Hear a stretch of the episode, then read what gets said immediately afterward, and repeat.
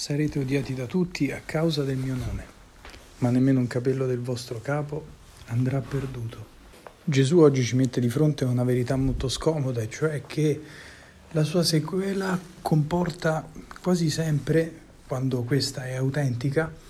l'abbandono, il rifiuto e la disistima da parte di molti, forse anche di tutti. Però vuole anche dirci un'altra cosa, oltre a questo dato piuttosto preoccupante, c'è una cosa che ci dovrebbe rasserenare molto, e cioè che tutti i nostri sforzi, tutto quello che noi seminiamo